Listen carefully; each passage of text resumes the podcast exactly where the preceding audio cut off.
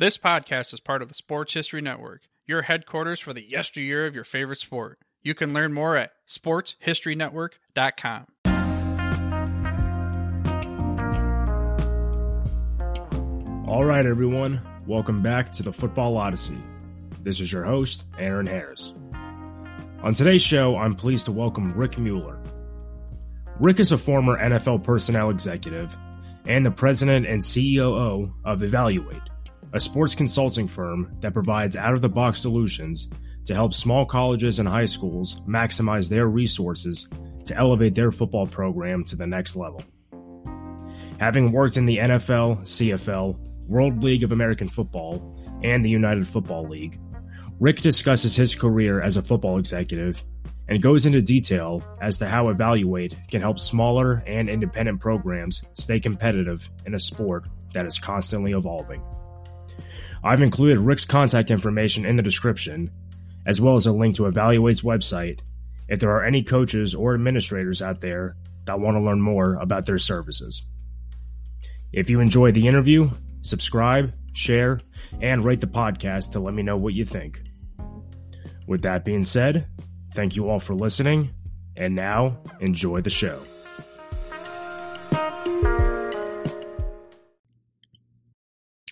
And we're off. Okay, Rick Mueller, the president and COO of Evaluate. How are you?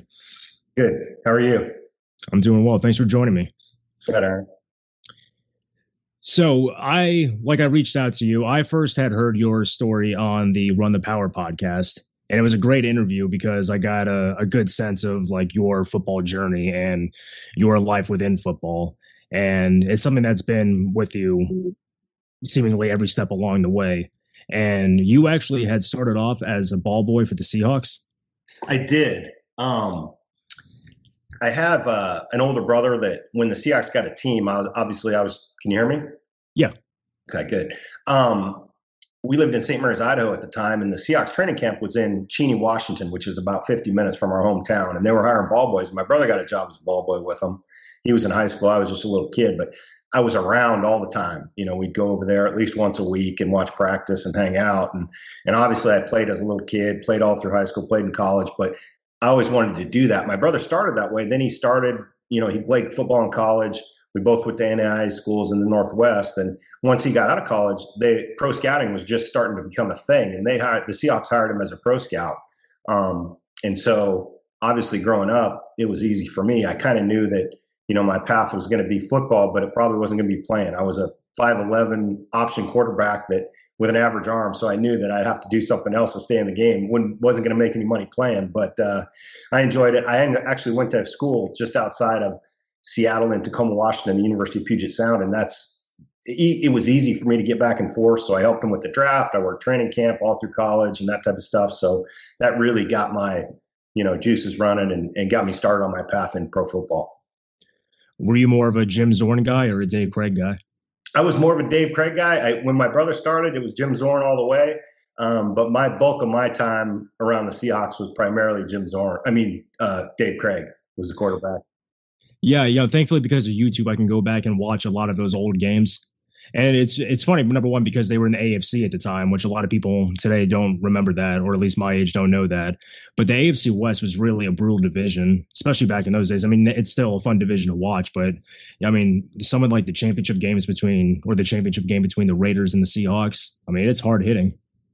Yeah, I when I was in in college, that was the Bo Jackson, Brian Bosworth, Seahawk Raiders conflict. So I was actually at that game when Bo Jackson ran him over and ran out really?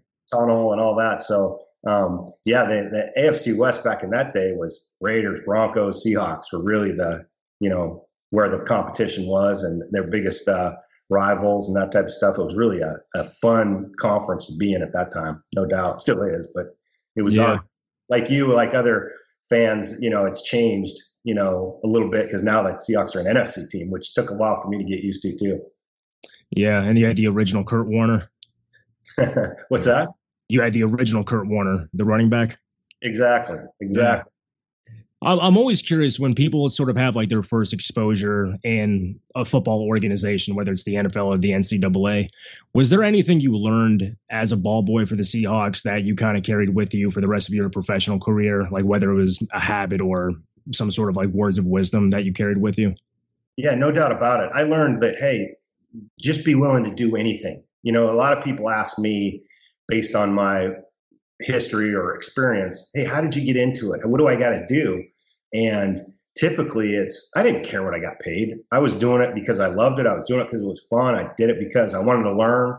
And, you know, from even as a kid, I learned, hey, do anything. I would go in the summer and work. I worked in the, uh, you know, in the uh, equipment, not, in the equipment room, but out in the uh, groundskeeping crew. So we would water the fields, we would mow the grass, we built a loading dock at the Seahawks facility. We gave tours at their new facility, whatever it took. And then, hey, they, there's a player coming in. We need you to pick him up at the airport. I'd go and take a shower, change clothes, run off to the airport, and then come back and you know mow the grass when I was done. So you know, I learned even when I started in in in the NFL with Jacksonville with Tom Coughlin.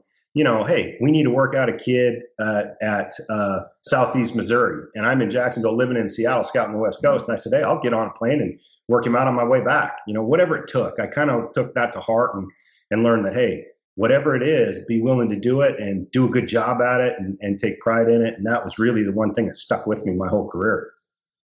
Yeah, it seems that when a lot of people kind of look back at their first job, it's like those formative years that kind of almost dictate how their career is going to go to one degree or another. You know, you either kind of learn to have that appetite or you just kind of say it's not for me.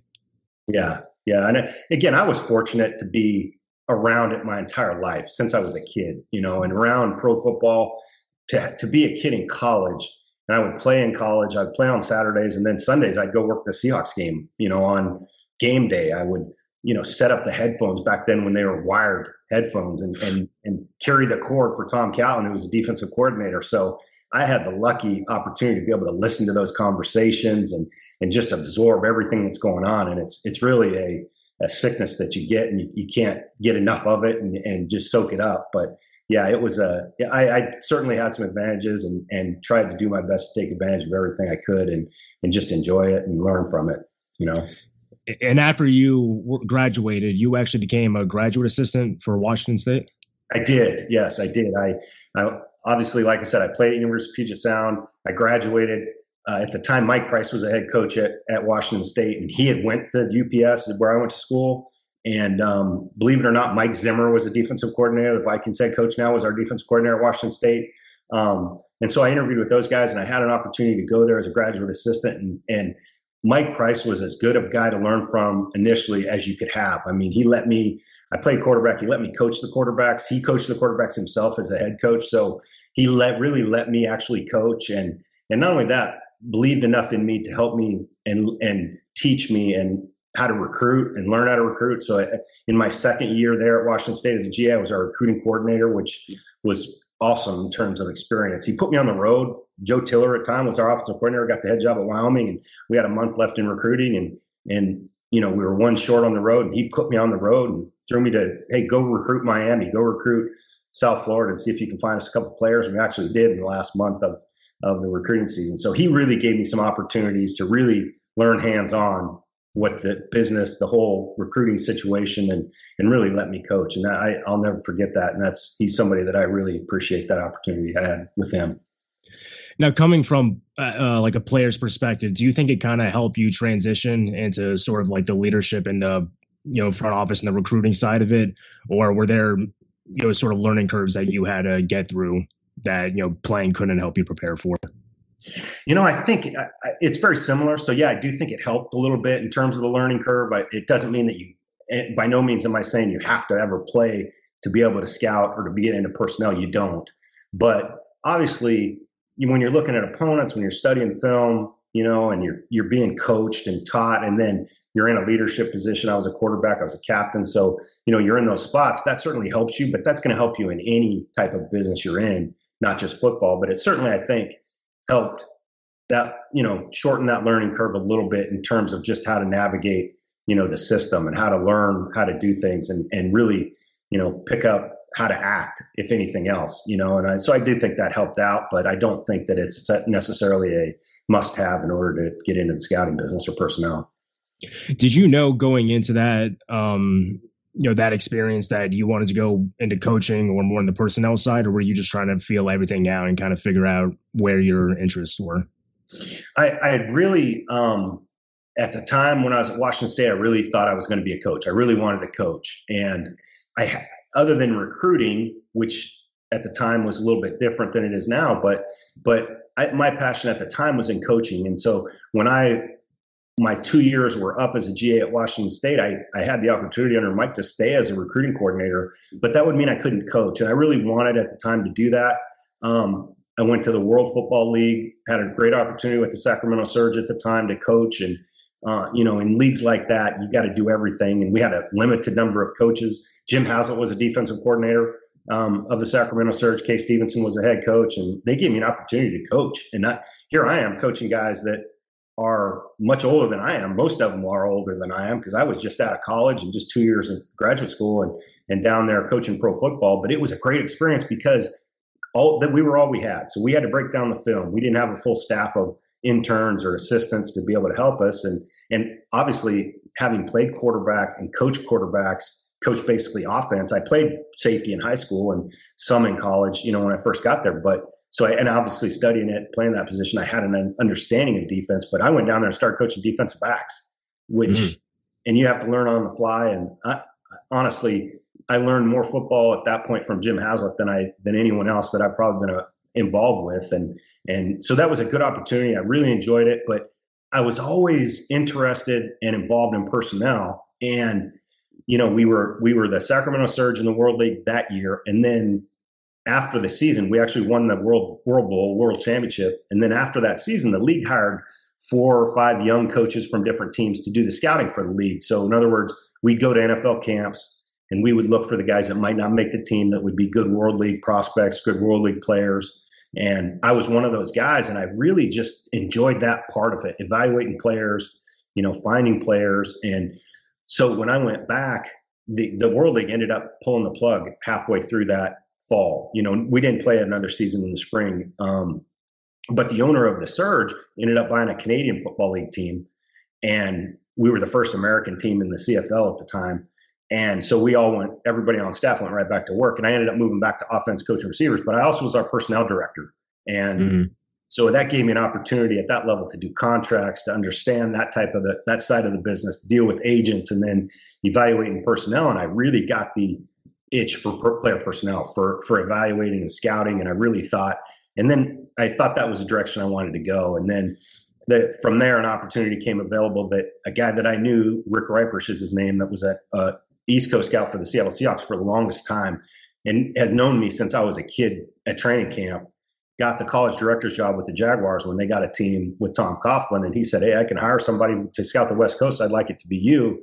And so that's when I got my first break into the NFL from the uh, Canadian Football League team. That just shows how life is so non-linear. You know, you never really know like what experience is going to lead to the next one. So I think it's cool that you know through like the two, you know, quote unquote alternative leagues that you were able to um, ultimately find your way to the NFL. And I'm curious, like with the World League of American Football, like at the time that wasn't yet associated with the NFL, was it? It was kind of a standalone league. It was associated with the NFL. It was okay. Each team would designate a certain number of players to each team, and then we would obviously they would obviously give us an open door to come into their training camp and look at the players that might not make the team. They would help us with that, allow us to watch film, practice film, preseason film, that type of stuff. So yeah, it was a part back then of the league. Um, when it came back, it was it was definitely associated with the league with the NFL, um, even more so than it was when we were in it. Yeah, I always remember it as NFL Europe, and that was predominantly because in Madden you could play like as the uh, Frankfurt Galaxy and stuff like that. So that's where I really remember it as. But going to your experience about like having to deal with guys who are a lot older than you as a coach, I mean, was there like one moment in particular where you kind of not felt like you had put your foot down, but an instance where you felt like, hey, I may be younger than you, but I still need your respect? I mean, was there like one instance that kind of stood out in your mind from that time? Not really. I never had that issue. I never mm-hmm. had real challenge where someone tried to challenge me. I tried to learn everything I can. Obviously, um, Jim Haslett, as a defensive coordinator, was behind me 100%. I knew what kind of I was dealing with in terms of players. Um, but I think I gained their respect. I mean, at the time, Louis Riddick was a safety for us at the Sacramento Surge, part of that championship team, and played for me basically as a safety. And and you know, I understand where they were coming from. We weren't necessarily buddies or friends with them, but they respected the coach player relationship, and I think I was able to relate to them. But you know, I, at least I don't think you can come right in, especially a guy that doesn't have a lot of experience and, and really force yourself on and challenge people to do things. But I think if you know what you're doing and, and you've got some support behind you, I think you're going to be fine. At least that's what I thought, and it worked out. Yeah, I I actually watched the uh, game, or I saw like the um, it's like a thirty minute highlight with all like the huddles and stuff cut out on YouTube of the championship game against the Orlando Thunder. I think it was. Yeah. And it, was, yeah, I mean, it was it was fun to watch. You know, it's such a different time because the the mics are so close that you can really hear when everybody's swearing. And then I don't remember what the quarterback's name was for the Surge, but he was getting interviewed like in the middle of the game. So it was it was fun to see. And I, whenever I saw heard Louis Riddick's name, I was like, oh, I had no idea. yeah, that's funny because yeah, we had we had some players now. We had Mike Sinclair who ended up being a Pro Bowl player for the Seahawks at, at one point. Mike Jones, the linebacker, played for the Rams, was on our team. Um, obviously, uh, Louis Riddick we had a, probably a dozen guys that went on to play in the NFL for longer than a camp, like at least a year or two in the league. Um, Cary Blanchard, the kicker, the kick for the Colts after that for probably six or eight years, uh, was our kicker, and and uh, it was a great experience. It was a fun time. That Montreal was the World Bowl championship, and it was a lot of. Uh, I remember we we watched the replay, and it was in French because most Quebec is French speaking, and you know it, David Archer was the quarterback who that was one thing that Kay wanted to do. Wanted to get a veteran quarterback, and Dave Archer was had played in the league for a long time, and and you know was looking for another opportunity to get back in it, and and so he was our quarterback, and I he, he made a big difference for us. Now, what about when the the CFL expansion came around? Did you think that it had a real shot to succeed in America, or did you think it was going to fade into obscurity within a couple years? Well, I, I, think at the time we thought it had a chance to succeed in America. And at the time, we had some advantages, we thought, over the Canadian teams because we didn't have to necessarily have a certain number of quota of Canadian players. Like the CFL teams, you have to have, you get certain advantages and, and benefits if you have more Canadian born players on your roster. Obviously, being in America, we, we couldn't do that even, you know, if we wanted to. But so we thought we had some advantages. It, it was a learning curve for us. Um, obviously, we, you know, they don't play with tight ends you know that you only get three downs you're you're really playing with a spread offense and you really got to utilize the the width of the field um, as much as you possibly can so there was a bit of, a little bit of a learning curve at the time we thought it was going to was going to stick you know we thought it would go um, why it didn't work out i don't know i was only there one season i think they played another season and then maybe some other teams maybe shreveport and someone else came in that were american teams and and uh, so it lasted in America for two or three years, but um, it didn't didn't fully take off like like we anticipated it would when we first got a team. That must have been valuable for you from like a scouting and personnel standpoint, because as you mentioned, you know, you're playing with like spread formations and no tight ends. So I imagine it must have exposed you to a different style of play and be able to see, you know, a, a different game in a way that you could evaluate and kind of add to your own library. Yeah, absolutely. And and just the trials and tribulations we went through when you're, you know, we thought, hey, we're going to outsmart them, we're going to play with a tight end. And we quickly found out that's really not going to work in this league with three downs. And, you know, we, we were probably the best team in the league running the football, but, but, you know, in that league, you got to throw it. And we, and we quickly learned that you got to learn to adapt, adjust and adapt or, or you're not going to make it. And, and we utilized the talent we had. We had a lot of speed which I think helped us. But you know, um, it was certainly a challenge, and there was a lot of differences that we we didn't anticipate, even though we thought we did. Yeah, it's definitely a game that you had to adjust to if you don't really watch it all that often. But when you get to Jacksonville, did you get to Jacksonville right the year they came into the league, or was it the year after? It was the year they came into the league. Um, in fact, we I got the job in '94. I started in June, and we scouted that entire fall without a team, without games. So as you can imagine, that's as an area scout in the National Football League, you you work all week. You go to a different school every day. You're at a hotel at night writing your reports. You you go to a game on weekends, and you get home every other weekend. and you look forward to Sundays. You look forward to watching your team play because that's really the only time you get to connect with your team. And so that was diff- it was weird, it was difficult, but that was my first year of scouting and when you know, and when that season we didn't have a team to play, we we were just preparing for the draft and getting ready for it, and we we did everything the way we did. Tom Coughlin was awesome. I mean, we we he had a full staff. They game planned every week like they were playing a game on Sundays, even though we didn't have a team um, and and really challenged us to do the same. And and so, other than not having a team playing on Sundays, we treated it no differently. And and really having that year to scout without a team was really beneficial to us, and really gave us a jump start because we had some su- success early. Our second year in the league, we went to the AFC Championship. So yeah, it, was crazy to see like how quickly. And I didn't the Panthers pretty early on too. Also, I don't know if it was that same season. Yeah, was they, that same season. Yeah, they went to the NFC Championship and lost to Green Bay, and we went to the NFC Championship and lost to New England in New England. So both expansion teams made it to the championship game in year two. And who would have thought? What what was it about Tom Coughlin that really separated him from his contemporaries? Because I mean, to to do something like that, obviously no one expected it to happen, but I think only someone that has a real strong vision can really put a team in that situation. So, what was it about him that kind of separated him from the pack?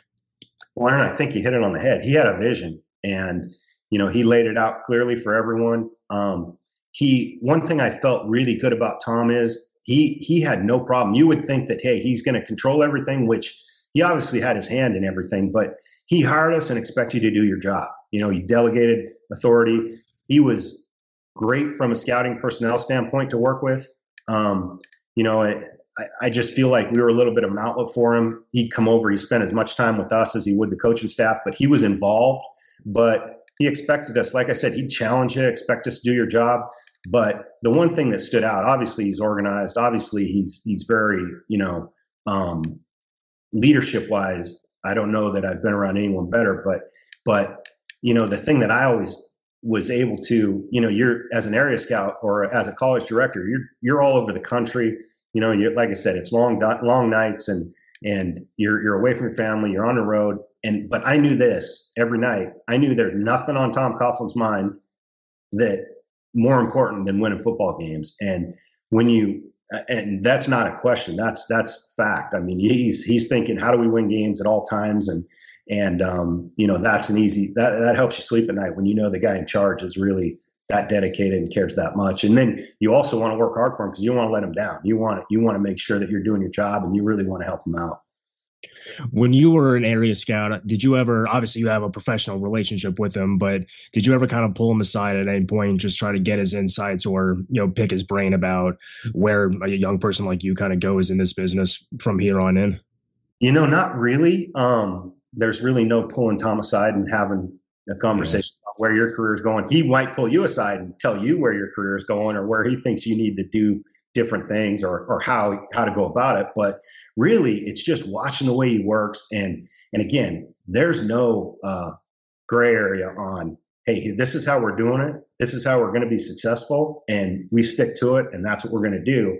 And once you understand that, once you buy into that, um, you know, I think you're going to go far with him. He was great to me. He listened to me, he challenged me all the time, but I like that. I would accept that challenge. Um, but you know, I think he knew if hey, if you're doing your homework and you've done the work, you know, he, he respected that. And and you know, obviously we had some success and and he he would always want your opinion and if you're willing to give it and you're and you're you you have facts to back it up and you you've done the homework, you know, I think that's really what he's looking for. And like I said, you there's no need to ask him because you're always going to know where you stand and how he feels and what his advice is on everything in terms of not only our organization but what you need to be doing and how you're going to help yourself and our organization. Now, where did you go from Jacksonville? Did you went to New Orleans? Was it? I went to New Orleans. I, after a couple years as an area scout, um, we had uh, a guy left. Uh, a guy named Ron Hill, who's a close friend of mine, was our pro scouting director. He went to Atlanta with with uh, with Dan Reeves when Dan Reeves got the job in Atlanta as a personnel director. And Tom shuffled it up. Rick Reiprish, who was the college director, he made the personnel director. Uh, Fran Foley, who was the assistant pro director, became the pro director, and then he hired me to be the college director. So um, that I was in that position for the last two or three years that I was in Jacksonville, and then Um, after the '99 season is when I went to uh, to New Orleans as a personnel director. What's the dynamic like between the being a personnel director and the uh, general manager? Because it seems like there's a lot of similarities between the jobs, but I'm kind of curious as someone who held that position. Can you just kind of describe the dynamic, like how you guys work together? Yeah, I mean, uh, usually, and, and we would talk about this all the time, that dynamic has to be good. You have to trust each other. Obviously, the general manager's got a lot of responsibilities. Personnel director has personnel. That's your responsibility. And, and what comes under that? Pro scouting, college scouting, advanced scouting, um, the entire scouting staff, pro and college. Um, that's your responsibility, and that's what you're responsible for. Um, and then the head coach obviously has a coaching staff and his responsibilities with that. And the three of you kind of work together. And those that have success, those three people have a pretty good relationship and can actually say their how they feel and and talk it out and usually come to a conclusion that's that's the right one. Um, and they respect each other and listen to each other. And I think that dynamic is probably the most important when it comes to the GM, especially in the head coach. And then the personnel director has to be, you know, on the same page as both of those guys in order for you to be successful. How exciting was it for you when Drew Brees came to uh, New Orleans? It was a it was a game changer. Obviously, I mean, we had when we got in there, it was a two and fourteen team um, under Jim Haslett.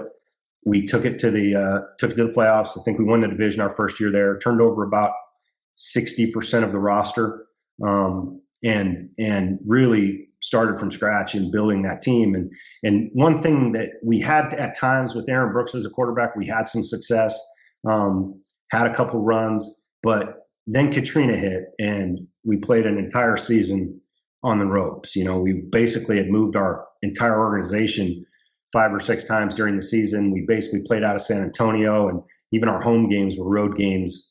You know, playing at LSU or playing in the in the in the uh, Alamo Dome in San Antonio and that was really a difficult time. And coming out of that, obviously, we hired Sean Payton as head coach. Um, that was, in my opinion, a game changer for us. Sean was coming in, was in Dallas, um, and came to our organization with a with a fresh look and and some great ideas. And we were just missing that one piece of a quarterback. And at the time, it was unheard of. But free agents like Drew Brees don't come around. I mean, how often do you ever see really a quarterback back then, especially, make it to free agency? And so we had an opportunity. Um, you know, he coming off the shoulder injury, that was the the one concern. Um, wasn't as big of a concern for us. We thought we were in a position, hey, let's even we we need to do this. We need to have somebody um, not only to quarterback us and, and, be a leader on offense that, that's on the same page as Sean, but to run his offense. And and if we, if that's a chance we got to take, then we're willing to take it. And whatever it costs to make that happen, is probably a smart move. And we were all on the same page 100% with that. And obviously it turned out. But a quarterback like that can be a game changer for an organization. It certainly was for us. Yeah, absolutely. It's, I, seeing him play for most of my life was really just a blessing to see. I mean, he was such a great quarterback, and a move like that, obviously, you know, I think in the back of your mind, you kind of wonder, hopefully, that shoulder doesn't re-aggravate or anything like that. But it was just a magnificent decision. It turned out to be. I'm sorry. Go ahead. No, and again, with with Drew, you talk about him on the field, which is unbelievable. But it, everything that's said about him off the field is true. He's he's when your best player or your quarterback and your leader of your team is your best worker, your best character guy. You know, always does the right thing, says the right things. I mean, a, a pillar in the community. Then you're on the right track, and and those are things you got with Drew. And you can't say enough good things about what he does off the field um, in terms of team building and leadership that that go on you know go go unnoticed by a lot of people, but it actually shows up on Sundays. Yeah, he's definitely he's definitely a good role model for a lot of people to have. So, just one more question before we go on to evaluate. You were also in the United Football League, and you were the general manager for all four teams. So, uh, when you went to the UFL, what was sort of your expectation going in? Because I don't, it played in the fall, but it wasn't created to be a competitor to the NFL. Am I correct in saying that? That's correct. It, it was more of a developmental league for the NFL. Um, we wanted our players to go to the NFL. We thought that would help us as a league if our players ended up being on NFL rosters. Um, it was an experience that was you know, I, if you'd asked me the month before our first game, if we were be, able to pull it off, I'd have probably said there's no chance. And and we were able to do it. And it, it was for me, it was a great experience. I had um, Jim Fassel, Dennis Green, Ted Cottrell, Jim Haslett. Those were the four head coaches in the league um, at the time. We ran everything through the league office in terms of contracts and player acquisition and the drafts and those kind of things. Basically, what I did is I gave them all the information and let them make as many decisions as possible. If you if you lose a guy or you need a guy, they would call and I would give them you know certain guys that, that I would recommend to them. We ran a lot of our tryouts or workouts from a league standpoint. So, um, but just as a you know in that role we had to develop ways to think outside the box and do things differently in order to kick off, you know, in terms of team travel, in terms of off season or, or preseason, you know, ability to work out. And we thought about ideas on how we can get that accomplished and, and we were able to pull it off. And that in and of itself is a, is a feat, if you ask me. And, and I think it's something that I'm proud of. I know the guys that work with me, um, a lot of those guys are in the league now and, and are still friends of mine. You know, looking back on it, it'd be the greatest book you could write that no one would probably ever read, but it it would be uh, it would be a pretty good book if we put everything down that we went through in that first year of the league just to get it just to get us to uh, to kick off. Well, I remember when I was in high school, I used to watch Versus, the Versus channel a lot because that's when they had World Extreme Cage Fighting before the UFC had absorbed it, and they had like action sports on there. And I remember watching the UFL and it was good quality football. You know, it wasn't kind of like the XFL had been in 2001. You know, it was straight laced football and it was good quality play. And like you, the names you just mentioned, you know, there were some really good names. I mean, you had, you had Jeff Garcia as your quarterback, I think the year after that. So it looked like it had all the recipe to stick around for a while. Um, but after, I guess, a few years, it just kind of evaporated. It's difficult. And I think a lot of these leagues have learned it's, it's just so expensive to play football. I mean, especially pro football, when you're talking about, you know, compared to baseball or basketball, you've got to have 50 players at a minimum. You've got to be able to pay them, house them, uh, uh, workers' comp insurance, travel, team travel is expensive. Um, and unless you've got a really good TV partner or really good backing financially and sponsorship wise, it's difficult because typically you're not going to get a lot of ton of revenue that you can count on from ticket sales. TV ratings might be better. That that would be a better avenue to go down, but it's just expensive, and I think that you know it's difficult. And I know every a lot of people have tried it, and you know it's it's worked at times, but it's never really been something that that's had a lot of longevity. But we gave it a run. Yeah, well, that's actually a good segue to talking about evaluate. Um, you know, I never really have heard of a company like yours doing what you do because, from what I've read and from what I, have heard, it seems like you're almost adding the, this Freakonomics method of trying to improve athletic programs. So I'm just kind of curious. Could you just talk about the company's goals, number one, and ultimately like where you got the inspiration to do this? Yeah, it came from you know before I in the last since 2017, I've been I've been at Coastal Carolina um, as the executive director of player personnel. I worked there with a guy named Joe Moglia, who was actually our head coach in Omaha the second year of Omaha in the in the UFL. Um, he's got a unique story, really worth looking into. He was the uh, uh, CEO of TD Ameritrade. Um, took TD Ameritrade basically from the brink of bankruptcy to the number one online trading company in the world. Had coached prior to that um, and decided he, he wanted to go back to it and got into back into it in the UFL in Omaha and then went to Coastal Carolina as the head coach. And at the time I went there, he just basically said to me, he said, Hey, Rick, I want you to come in and really look at what we're doing.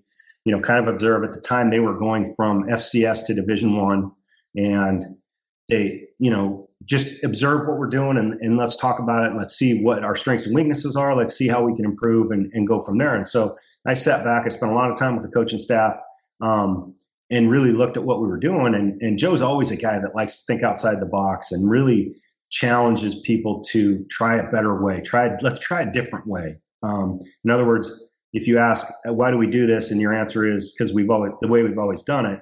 That's not the that's not the answer he wants to hear. He wants to hear reasoning behind it. And if if you don't have that, let's come up with a better way to do it because there's got to be something out there. And and he always always tried to um, tried to cultivate that atmosphere of hey let's let's not be hamstrung by it. That's the way we've always done it. Let's try a different way. And when you have everybody's opinion, no bad ideas. Let's come up with everything. Let's really think about it. Um, that's what I did there. And and when you do that, there's challenges at schools, even Division One schools like Coastal Carolina, in terms of resources. And you know, hey, we need it. My point was we need a graphics guy. We need more people in just dedicated to recruiting. Um, we need a social media presence. We need better work on the website. We need to get you know more kids on campus. You know whatever those are. Um, you know at times you've got some some difficulties and challenges from a resource standpoint. Just to hire someone at the college level, um, that can be difficult, and especially at those schools the FCS, NAI, Division three, Division two, um, those type of schools have an even restricted, more restricted budget. Um, so they don't have the ability to actually hire someone with any experience or track record of success. And basically, for the last year now, um, I spent talking to a lot of people. I have a lot of close people that like are on our board and evaluate. Um, I talk to coaches, agents, players, um, you know, scouts, personnel people, and obviously college recruiting coordinators, and and just kind of getting their um, thoughts and challenges and that type of stuff. And it always seemed to come back to how'd you guys do it at Coastal Carolina? How'd you get to that point? And you know, I started thinking about it, and we put together a group of people that, and we we talked about it for a long time. Um, how do we make ourselves available to those schools that don't have the resources to hire someone? If you think about it, you're at a NAIA school and you're the head coach, and you've got two, three full time assistants you really don't have a personnel department or recruiting department. You've got to not only coach your coaches, you're probably not also instead, at, at, along with being the head coach, you're probably the offensive or defensive coordinator, or at least running the special teams. You've got you know other things to deal with, and recruiting kind of gets left behind. And a lot of times we thought there's some great special coaches at this level that do a great job in X's and O's, and they do a great job of hiring coaches. But the recruiting piece of it is always kind of the one that you kind of rally to all the time. And so what Evaluate does is we're available to those schools that might have limited resources that can't hire someone full time and give them benefits. And sometimes it's it's even a matter of we just don't have the space. We we don't have another laptop to give somebody. We don't have another office to give somebody, and they don't have the money to be able to hire somebody in the full time capacity that needs insurance and benefits. So what we do is fill that gap for them, and we can offer a product that can give them the expertise that they need and help them develop their program and really take their program to the next level from a recruiting focus and standpoint.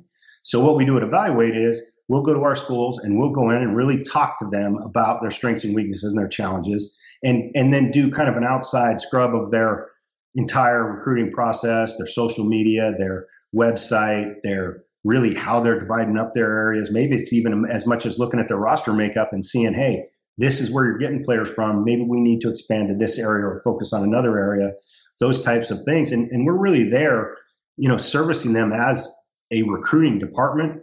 Um, but we don't have to be there all the time. So we communicate them with them all the time. We, we're there for them.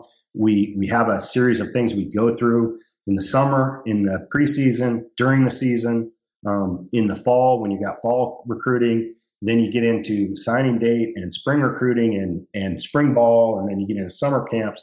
So we just kind of work with them on a year round basis, basically, you know, over Zoom or over the phone. And we may, you know, obviously visit campus on occasion, but it's really something we can do remotely. And, and it's really been beneficial to a lot of these schools. And I think it's helped them and, and really helped those schools that have those restrictions in terms of resources.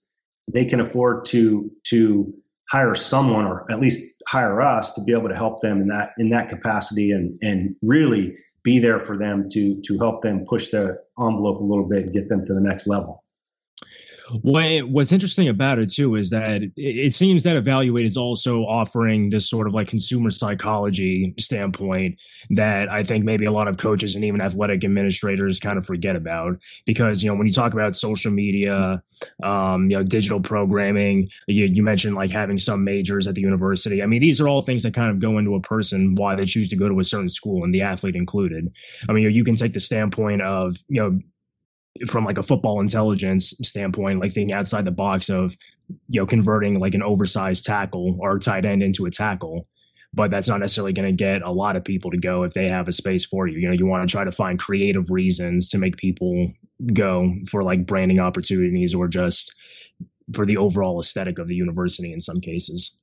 Yeah, it's really, I mean, if you think about it and through our research we find out that you know football programs at even some of these smaller schools are the most important thing to their enrollment to admissions drives admissions and really sometimes they're they're trying to get kids to play football to come to the school so they can publicize their own school. And it really you know there's a lot of schools that have had to drop football or close their doors because they just don't have the enrollment that they need to have. And and we've shown and, and the analytics show that the you know if you've got a competitive football program if you're doing the right things from a football recruiting standpoint and a marketing branding standpoint it's really going to help not just the football program which is going to benefit from it but the entire school and you know help put their brand on the market and help them with enrollment and admissions and and really drive their school spirit, which you know is is important. I went to an NAIA school, and you know we might not have had thirty thousand people, but we filled that fifteen hundred people in that stadium every Saturday, and everybody knew you know when the games were, and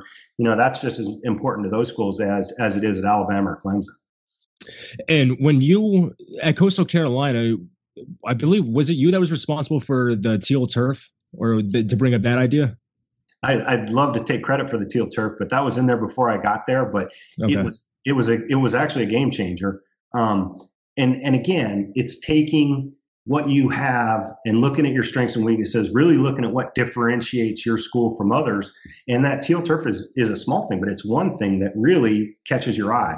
We call it surf turf. You know, it's a teal turf. Our colors are teal and black. Um, and so you could really capitalize on that. We did it. We're, we're at Myrtle. We're in Conway, which is right next to Myrtle Beach. We're 13 miles from the from the ocean, and so we we made everything about the beach. Ball at the beach was our hashtag. We we really really emphasized the beach, and and and it, it really helped us. I think it really got kids, and and we, it's a beautiful campus. So you know, we always would look at it like, hey, what are we trying to accomplish here? What, we're trying to get kids on campus you know, whatever it is, um, you really got to know what you've got to sell and then be able to capitalize on that and be able to get it out there in front of people. And that's really what we try to do. Well, yeah, I can only speak from my personal experience, but you know, growing up in Central Florida, you have SEC football, and you know that's just a religion down in the South. But you know, when you're watching late night some of like the West Coast games, and you see Boise State that has a blue field, I mean, for me, I wanted to check it out just because of that reason. You know, I might not follow the team for the entire season, but I'll still check out some games because the novelty of it draws my attention and I just want to see the way they play because I'm already hooked. I might as well just watch the rest of it. Yeah, you see uh, the blue field at Boise State really took the program to another level. I mean, it was mm-hmm. at the time there was no colored fields when they put that in, and and it was a real eye catcher for them, a real something they could sell, something that caught everybody's eye and kind of put them on the map.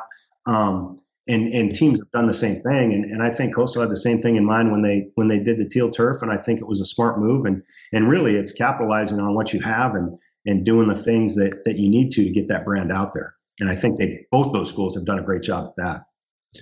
Now, when you uh, go to a program, do you typically talk to the coach, the athletic director, and the boosters like all in one, or is there instances where you talk to everybody separately? No, typically, I mean, a lot of times it's the head coach because they're the ones that really we're going to be dealing with for the most part on a on a daily basis, or they're really the ones that we're going to communicate with in terms of what implementing kind of what we're advising them to do. But we also talk to the athletic director. A lot of times, the coach will want us to talk to the athletic director because they obviously approve most of these things. Um, there's been times where where a coach said, "Hey, we, a booster could help us with this, a, don- a donation to help us do this. And would you mind talking to them? And we'd be happy to do that. Um, and typically, we've done it where we've talked to the head coach, then we've had a separate conversation with the athletic director. Um, we've had a conversation with both of them at the same time, um, the booster and the coach, or or the athletic director and, and a booster of some sort. But it's really at the end of the day, whatever we can do to help that school. But but really, the program that we have and, and what we involve is going to be similar. It's just a matter of it's tailored to that school. Do you find that one group is maybe more receptive to out of the box thinking than the other? Because sometimes you you hear from coaches that a lot of them maybe get like stuck in their ways whereas like you know other ones are always willing to embrace the next new thing. So do you find that like when you talk to boosters or when you talk to coaches that maybe one group is a little more ready to try it out whereas the other group is maybe a little more hesitant? Typically the ones the schools that we get the schools that work with us are schools that are a little bit cutting edge. They're a little bit thinking outside the box. And be that the focus of the school, maybe coming from the athletic administration, but typically it's the coach who, hey, they realize we've got challenges, we've got to do something different. You know, they'll they're not afraid to take chances on the field, X's and O's wise, but sometimes, you know, talking about off the field or recruiting, they're a little bit more hesitant. But the coaches that we've talked to are very responsive and they, they understand the challenges they have. We're not trying to create them for them. They get that. And sometimes they know that they've got restrictions, they've got challenges that they need to deal with, and we can help them with that. And it gives them a little bit of peace of mind. You know, a head coach has so many things on his plate that he's got to deal with. This is just one area that obviously he's involved with, but he has some experience behind it and some advice that he can give to his staff and just the whole recruiting process that he can maybe sleep a little bit better at night knowing hey i got these guys got my back in this area and and it's one i can concentrate a little bit more on making sure we got the right 11 out there than than i have to worry about these little things in terms of recruiting and that's where that's where we come in and and hopefully that's kind of the role that that we've done for these schools and, and servicing them for for the program itself and trying to make them better now, from like a, a, competitive standpoint, yeah, obviously, just as competitive creatures, we're always going to look at what people are doing, you know, around us, and say, "Hey, I think maybe I could do something like that and succeed at it." Where's the fine line, in your opinion, between implementing what other successful programs are doing and it's opting in your own way versus becoming like a carbon copy. Because obviously you hear like in the NFL or I guess football in general that it's a you know a copycat league how schemes are constantly being replicated. And while you may not be able to replicate the same exact scheme right now as a competitor that may kind of affect the way you recruit because you want to implement that scheme that's working for them. So how do you kind of like draw the line between implementing what works for them and maybe making it your own versus just becoming like a Xerox of a Xerox in a way. Yeah, I think, and again, coaching's the same way. You learn something different everywhere you've been, every guy you've ever worked for, every program you've ever been a part of. You learn something. Again, I've been around it a long time. I learn something new every day in talking to the schools we talk to. Um, and you got to be willing to listen and be willing to learn new things. But you know, the key is getting those those schools we don't we don't get a lot of schools that don't want to change. We don't get a lot of schools that hey we're good. If that's the case hey i'm happy for them good luck you know i'm I, I, feel that. I and i think that it's just specific to their program so it's difficult. You may take some principles from a recruiting standpoint or marketing branding standpoint some principles from some other places but if you don't specialize if you don't customize it to that school then you're really kind of generally doing the same thing over and over again. And it's, I think the unique thing about recruiting and unique thing about college football is every program is different. Every city is different. Every campus is different. Every uh, geographical location is different.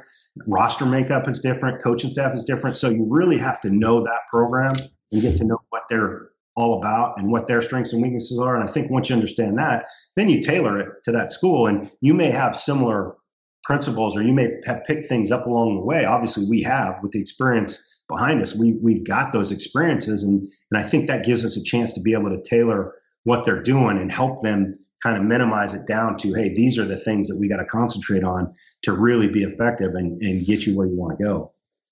And obviously as a company you want to tailor your solutions towards each university. Um, but do you have an overall company strategy in a way saying that you know we want to um, obviously come up with creative solutions but this is kind of like our approach and our the way we utilize certain resources to accomplish that? Well it's a very similar plan for each school. In other words you got to go in and you got to be able to say hey what are you the best analysis in our point uh, our opinion is self-analysis. You really got to look at your program. Hey what are your strengths and weaknesses in recruiting? What what are what is your feedback from your own players or from recruits or from you know whatever sources you have in that what what are the strengths of your what you're selling?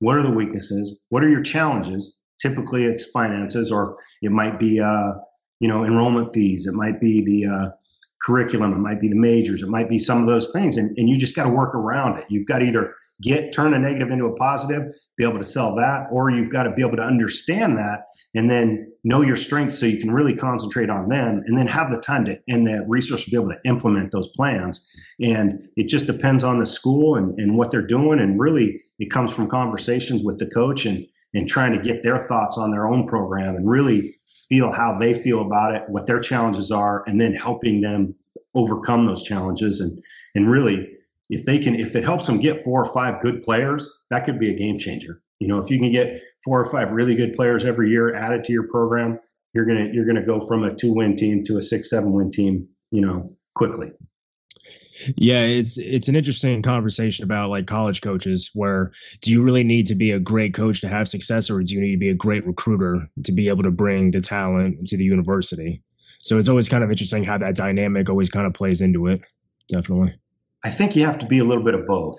I, I mean, you you have to be a good coach, and I think there's a lot of good coaches out there. There's a lot of good X's and O's guys out there. Um, there's some great ones, and then you've also got to be a good recruiter because again, if you're if you could be the best coach in the world, X's and O's wise, but if you're not recruiting the right players, you're not going to win games. You might think you're doing the right things. You might be doing the right things, X's and O's wise, but if you don't have the players to be able to execute it, then you're going to be spinning your wheels. And and so I think there's a little bit of both. And from our standpoint, hey, if we can help you with the with the uh, recruiting piece of it, if we can help you get more Jimmys and Joes, it'll it's going to help you with the X's and O's. And usually whenever I have uh, coaches on the show, I'm always curious to kind of get their insights as to what the future of football is going to look like, either you know from a philosophy standpoint, from scheme, from formations, and coming from the personnel side of it. I'm curious as to your opinion as what do you think the future is going to look like, say, maybe three to five years from now? I mean, you've mentioned before how not a lot of people are playing football at an early age and how at times it's kind of it's getting harder to find good offensive linemen to go to the NFL. So like overall, like wh- where do you kind of see from a personnel standpoint going from um, you know, with specialization and things like that. Do you see it going even further in that direction, or do you think maybe it's going to scale back at a certain point? You know, I don't know. At the end of the day, it, it's hard to predict where the game's going to go from an X's and O standpoint. Um, it could play faster. It could be now all of a sudden someone's doing something where they're slowing the game down, trying to slow the game down. I don't know. And again, but I this is what I do know. I do know you have to have players in order to be able to win games, and you have to have talent. You have to be able to recruit it. Um, in the NFL, you have to draft well. You have to scout well. You have to do a great job in personnel in order to really win games. And and so that piece of it's not going to change. And but you know, you might change a little bit about how you look at it, you know, and and how you project players and and how you go about evaluating players and those type of things. And and those things change all the time. Like you said, it's in, in X's and O's, it's a copycat league. People look at what everybody else is doing. Um, they try to take the best things from what they're doing. It's no different in personnel. You've got different philosophies, different theories at different places, and, and you you do your research and find out, and and it comes down to hey, just doing what you believe in, and and again, challenging yourself. I think the key point is challenge yourself to do something different. Challenge yourself to think outside the box and not be afraid to take a chance. You're not afraid to kick an onside kick on to open the second half of a Super Bowl. Then you got to be willing to take a chance on evaluating players and recruiting players, and let's see where that takes us. Well said. Do you want to tell everyone where they can contact you or contact Evaluate? Yeah, absolutely. Um, our website is Evaluate Sports, www.evaluatesports.net. Um, you can reach me at rick.evaluatesports.net. That's my email. Um, you can follow me on Twitter. It's RMUELS2 uh, is my handle on Twitter. Um, if there's schools out there, coaches out there would like to t- just have a conversation about what Evaluate's doing, about your program. We'd love to hear from you. Uh, I've talked to coaches, more coaches every day than I than I did the day before. So you know we're we've got a staff ready to go, and and we we learn something from every coach we talk to. So we're excited to uh, to hear from schools, and and we're we're excited to reach out to schools ourselves and and really help them get where they want to go, take their programs to another level. Rick, I'm glad you took the time. Obviously, like I said before, you know, you've had a full life within football and it's still going strong. And I'm really excited to see where the company goes. It kind of feels like in some ways this is going to be almost like a future model for college football as, you know, some schools just keep growing and growing while others are trying to keep pace. So I'm really excited to see where this goes, and I wish you the best of luck. Really. I hope so too. I appreciate it, Aaron. It's great talking to you, man.